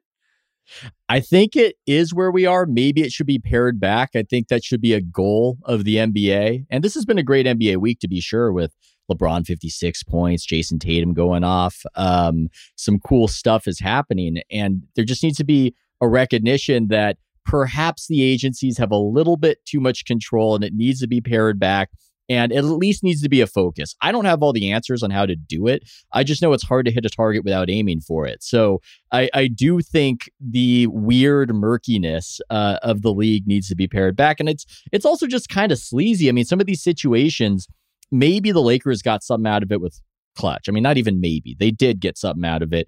But some of these other situations, it feels almost like Goodfellas, where uh, they he comes to them, you know, help me with the restaurant. They've lured him in and they bust out the restaurant and they're just getting great deals for these guys while pretending that they're really helping them and trying to win a championship. I'm not making any accusations for certain specific teams, but certainly at times with CA and the Knicks, it's had that flavor to it. So it just seems like something the league should do something about. I'm just throwing it out there. You know, anything they can do to get the focus back on basketball and not on whatever agenda uh, would probably be for the better. Okay, the next, the CAA thing. What didn't you tell us in your article that you can share with us on a much more informal, barely listened to podcast? Because it sounded like you knew some tales and you just left it vague of like the non CAA Knicks felt a certain way about the CAA Knicks. Oh, yeah, but, but, wait, Ethan, before you answer that, yeah. um, I think it was worse before because I to, to me the most glaring one was the Bargnani trade. Remember, he was a CH mm. client, and they had the opportunity to do whatever. And they ended up giving a first round pick in that because they wanted to get Bargnani to the Knicks. And that was the one time. I don't know how much, what kind of influence CA's had over the years. Obviously, they have some now because Leon and Wes are there. But the Bargnani trade was the one time where it did feel like, oh, this guy's being planted there. And there was at one point, what do they have? Like six, seven CAA guys on the Knicks. Now I think they only have two. Yeah, no, it's definitely been pared back. Uh, they traded a lot of assets to get CAA client Carmelo Anthony, and I think that it yep. everything just comes back to LeBron. So much of what has gone right in the league and wrong about the league comes out to Le, you know comes back to LeBron. I think swinging and missing on LeBron inspired the Knicks to get in bed with CAA. Um, and this is just how you got to play the game because we failed, and this is our path to power. And for some reason, failing repeatedly hasn't I guess, dissuaded them on that. But I think that's one thing. You know, I hadn't really thought about the history of that. And people came out of the woodwork and were saying, hey, it dates back to that. It dates back to to 2010. But yeah. just yeah, LeBron, you know, for better or for worse, I think has been highly influential. And, you know, this is just a broader conversation outside of the agencies. I think he brought this mercenary era uh, that is very much tied in with agencies and getting represented and leveraging teams and flexing your power. He brought in this mercenary era to the NBA, which I think for a short time was kind of cool when he went to South Beach and all these people hated him and everything else. But I also think that it's sort of worn out its welcome and people don't like it. There was this moment I was watching. I was watching The Shop when The Shop was on. Um, I don't think a lot of people do that, but sometimes I do and he had Anthony Davis with him. And Anthony Davis was saying, Hey, you know, LeBron taught me that I've got to view myself as a business. You know, I've got to view myself as a corporation. And I just remember thinking, you know, the league can handle LeBron James viewing himself that way. I don't know if the league can handle like 25 guys viewing themselves that way. I don't think that really works. So, in a way, it's the strange story of LeBron because he's so incredible and he's so influential among his peers uh, and they all want to be like him, but they can't really do the things he does. And they followed his example, and I think it just got things kind of kind of wonky and kind of out of sorts in the league. Can I ask a ratings question? Because you've been on this for a while, and I'm going to use a little sure. anecdote here. Sure. Um, when presidential approval ratings come out, I'll always laugh when somebody will say, like, well, that's not what it is. it's like, well, if you have a roommate and you and your roommate like or don't like the president and disagree with the approval rating, two guys living together maybe is the best poll sourcing as opposed, but like people can convince themselves of that, right? Yeah. They could sit at home, two guys on the couch, be like, oh, that seems high. That seems low. Like, wait, you're, you're suggesting the polling data is wrong because you mm. guys feel differently. Yeah. I remember going down south and getting in a cab, and, you know, we were wondering if the NFL ratings were down. And the Kaepernick part of it was a drum that was banged quite a bit. And I thought that was, I was like, there's no way it's down just because of that. It might just be a headline. And then I get into a cab and the guy was like, Oh, what do you do? I told him I worked in sports. He goes, I stopped watching the NFL because of that. I was like, Wait, so you liked watching the NFL and you decided to punish yourself now? You're never going to watch it again on Sundays? Like, that seems fucking, you, you're losing in this deal. So yeah. I found a guy, but because I found a guy, it didn't mean that now that study's over, it confirmed yeah. it today in a cab right. in Louisiana, yeah. you know? So when I look at the the NBA rating stuff that you've brought up and the decline by market, which I think is the really alarming stuff. I wonder what's real and what isn't real. And you've put a lot mm. of time into this. I, I, I, have a bunch of different theories. I just don't know that I'm going to know the answer, even though I wouldn't dismiss any theory, but I certainly wouldn't say any theory is the main source of a decline. Yeah. No, anything big is multi factor, right? And for some reason, I don't know why people are like this. They try to make it about one thing. It's about one thing. It's exactly. load management. You know, it's the politics um, and the uh, the political signaling, and I think it's weird when people deny that that can be a factor, but it certainly isn't the only factor. I look at the whole thing as, you know, they've got some great stuff going on. They've got some great players. They can certainly rebound. This has happened before after Michael Jordan, where they had a big decline. But I'm a curious person. I like looking at what happened. Oh my God, millions of people just changed their habits. What does it mean? It's an interesting conversation, I think. And to what you're saying, I do think it's multi-factor. And when things are multi-factor, it just almost it's like a chemical reaction. It just becomes this big thing and people change their preferences. It becomes the load management. It becomes the mercenary aspect. It feels like they're getting lectured about politics by people who won't say anything about China when China's trying to get Daryl Morey fired. And the biggest star in the league is basically lecturing Daryl Morey and saying that Daryl Morey's bad instead of saying, hey, uh, people are entitled to their opinions in the United States of America and shouldn't you know, get pressure to get fired by another country. So, I mean, all of this stuff, I think, combined to create a certain malaise. Um, and it happened. And to me, it's interesting to think about it and just look at how is the league going to fix it? Because I think sometimes people just view criticism as bad. It's bad. It can be good. You know, there was a lot of criticism of the NBA post Michael Jordan, of the style of play. I mean, Bill wrote about it, how the games in these playoff series were 75 to 72. Well, right. all of the criticism and back then there was a, there there wasn't so much reluctance to make the criticism. People would just say, "Hey, NBA's not hot right now. It's not going great." I think it pressured the league to make some changes. They made the rule changes, the reforms. Yeah, you could say there was the dress code and all of that, and that's a very fraught conversation, but it did lead to the seven seconds or less, the stylistic changes that I think saved the NBA. So it's not bad, I would say, to just notice when things aren't going well. Sometimes you've got to understand reality to make the proper course correction. I to me it's it's a young star thing, I think is the biggest issue because and we're seeing it this year with especially like what's happened with Ja the last couple weeks and what might be happening with Tatum as we speak and these 25 and under guys that I think are finally blossoming into a generation.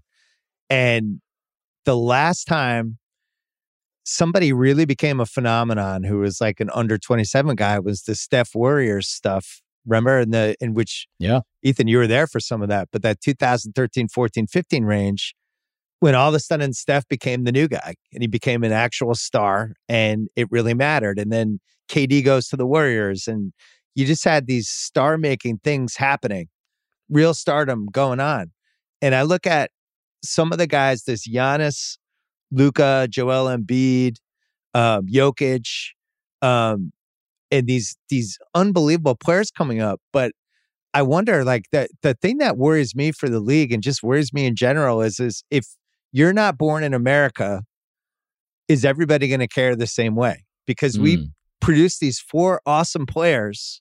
So why didn't why didn't they resonate the same way Steph did?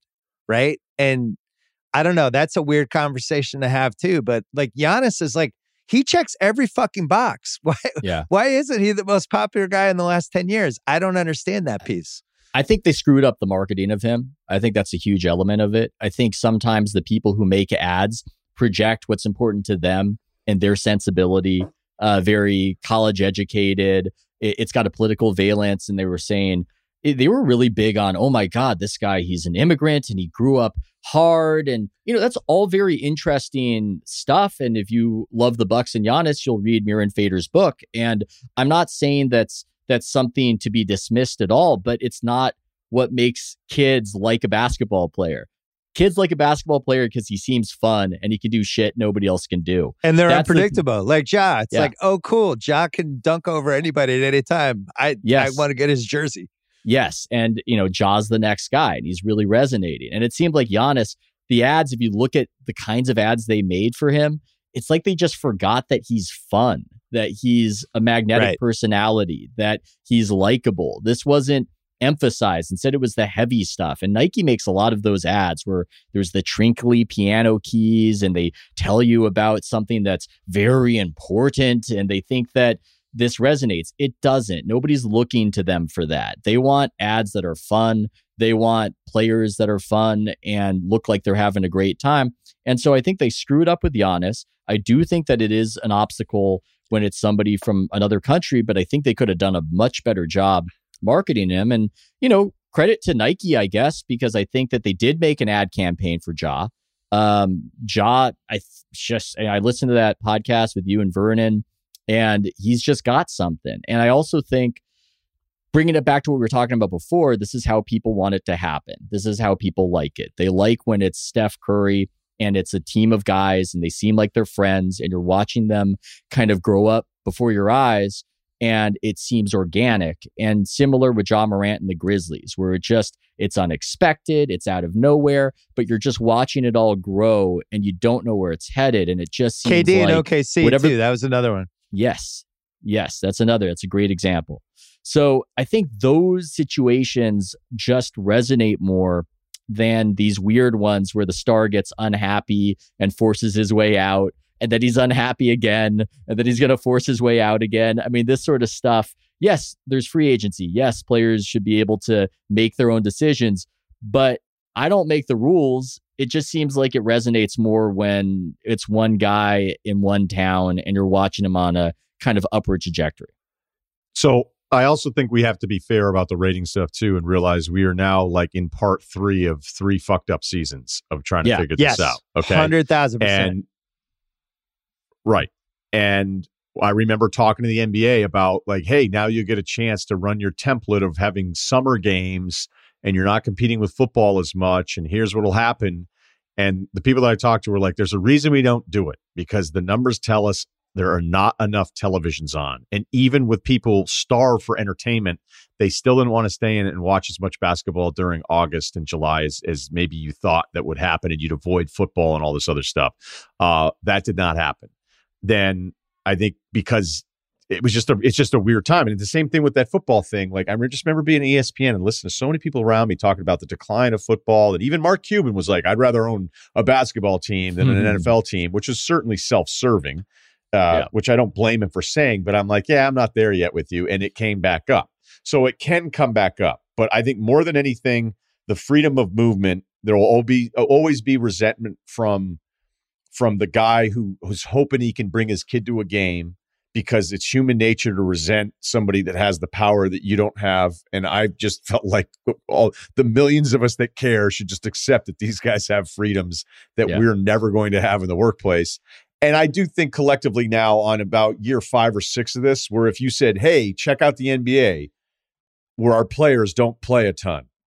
Like it's just, you know, I mean, it's, I it's love this game. Dot right. dot we, dot. Sometimes, yeah, when they're here, it's fantastic. So, well, I, I, don't know. I don't know how you could ever have a league, and this is the part where I think this generation is kind of fucked. It is kind of selfish that you have to start thinking about shit down the road. Not one of these guys are ever going to care about it. They would laugh at me for even suggesting this.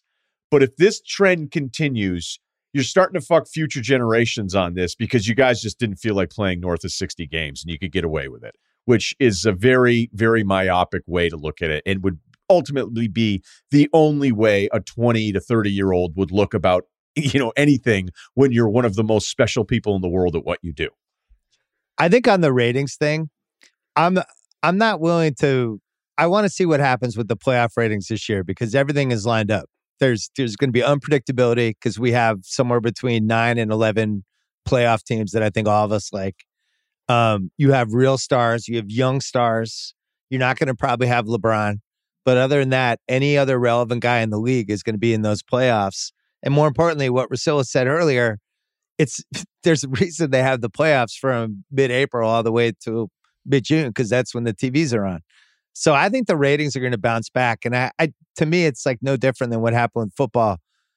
Football, they fixed how violent it was over what a 10 year span there. And they were able to take that conversation out. And then they got lucky with stars. Like they have good quarterbacks that people want to watch. They have Mahomes, they have Josh Allen, and they have Lamar Jackson and Justin Herbert, uh, Joe Burrow and they have this whole new generation now of guys that are going to carry the league for the next 15 years. I feel the NBA is in a similar spot with the talent they have. So, am I going to be wrong when the ratings come out in May and it's like, holy shit, they're still down? Then I'll be shocked. But until that happens, I'm I'm going to believe this rebounds.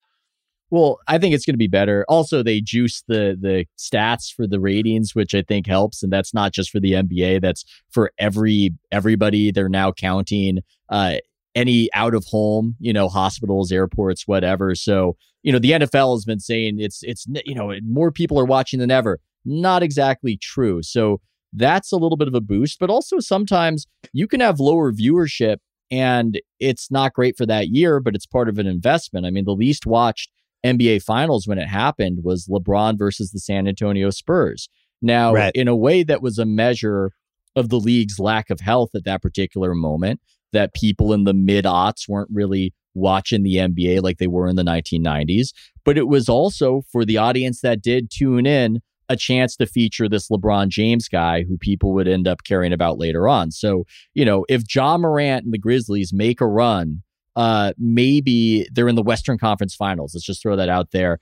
That's not going to be a tremendously watched Western Conference Finals, perhaps, because Memphis is such a small market with something like 600,000 households. But that could be good for the league long term as an right. investment because it's important that people sports fans, casual fans know who Ja Morant is. It would be part of him becoming a household name that would transcend the market or any of that shit just because he's so incredible to watch. So, you know, it's complicated. It's you can have a low viewership year that can perhaps serve something for you in the future. All right. Marcel, anything else?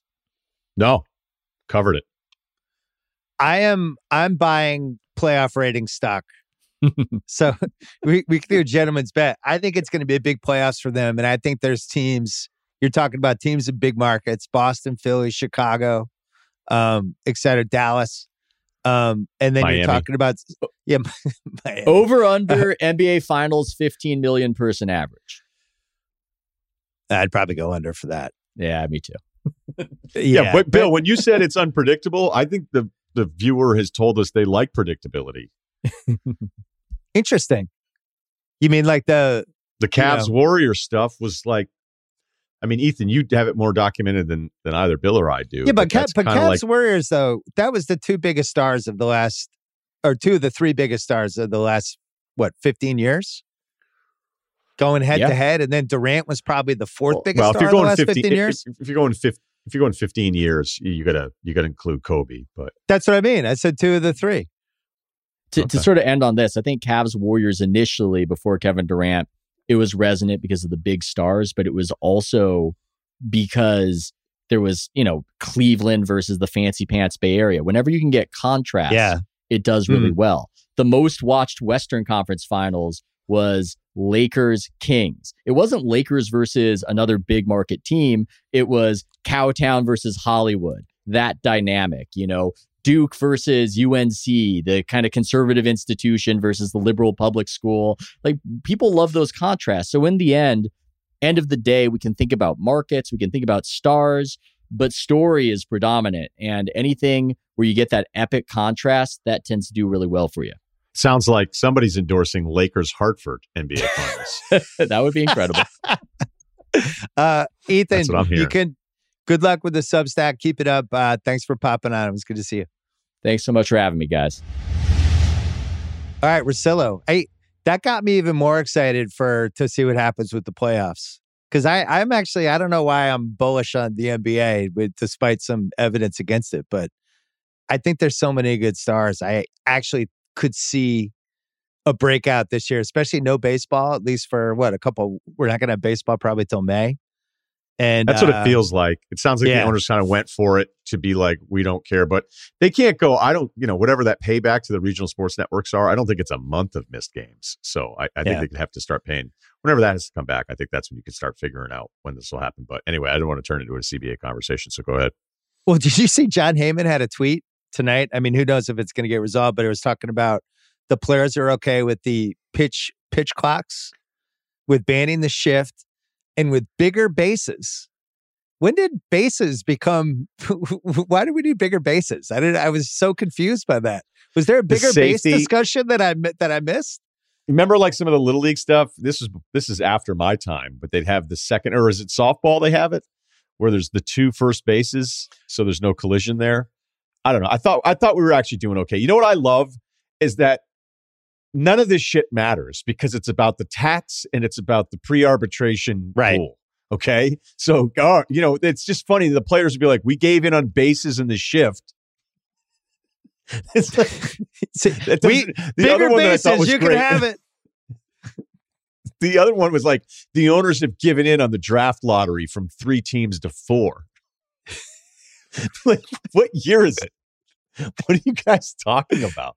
Like the ta- look, what the owners have proposed is they want to hammer the top and flatten it out. It's already the tax acts as a cap, and they don't want to improve the bottom. So to me, the, every proposal that I've read, I knew I was pro player before it. I read it after the fact. I think the, the owners have just been going for the jugular here and seeing how long they can they can go before the players they hope give in because this is not this is such a bad L for the players based on what the proposals are back and forth. I'm also pro players, and it doesn't seem like the owners care if baseball comes back before like June or July. So what do they care? I'd say It- May. this- I think May. Yeah. I think well, I mean, yeah, May is probably realistic, but ultimately they just care about the making sure there's enough games and then a playoff. All right, Russillo, uh, we can listen to the Ryen Russillo podcast. This one was produced by our guy Kyle Crichton. Thanks to Dylan Berkey and thanks to Steve Cerruti as well. New rewatchables coming tomorrow night. Batman 1989. That's happening. So uh, stay tuned for that. Got to get you on the rewatchables again, Russillo. yeah, we had Wahlberg on to talk about fear on my pod. Oh, is that? Are you, I, I heard. Is that was that was that your way of uh, trying to convince me? Well, we'll talk about it. All right. I don't I don't think that one's getting approved anytime soon. See you on Tuesday.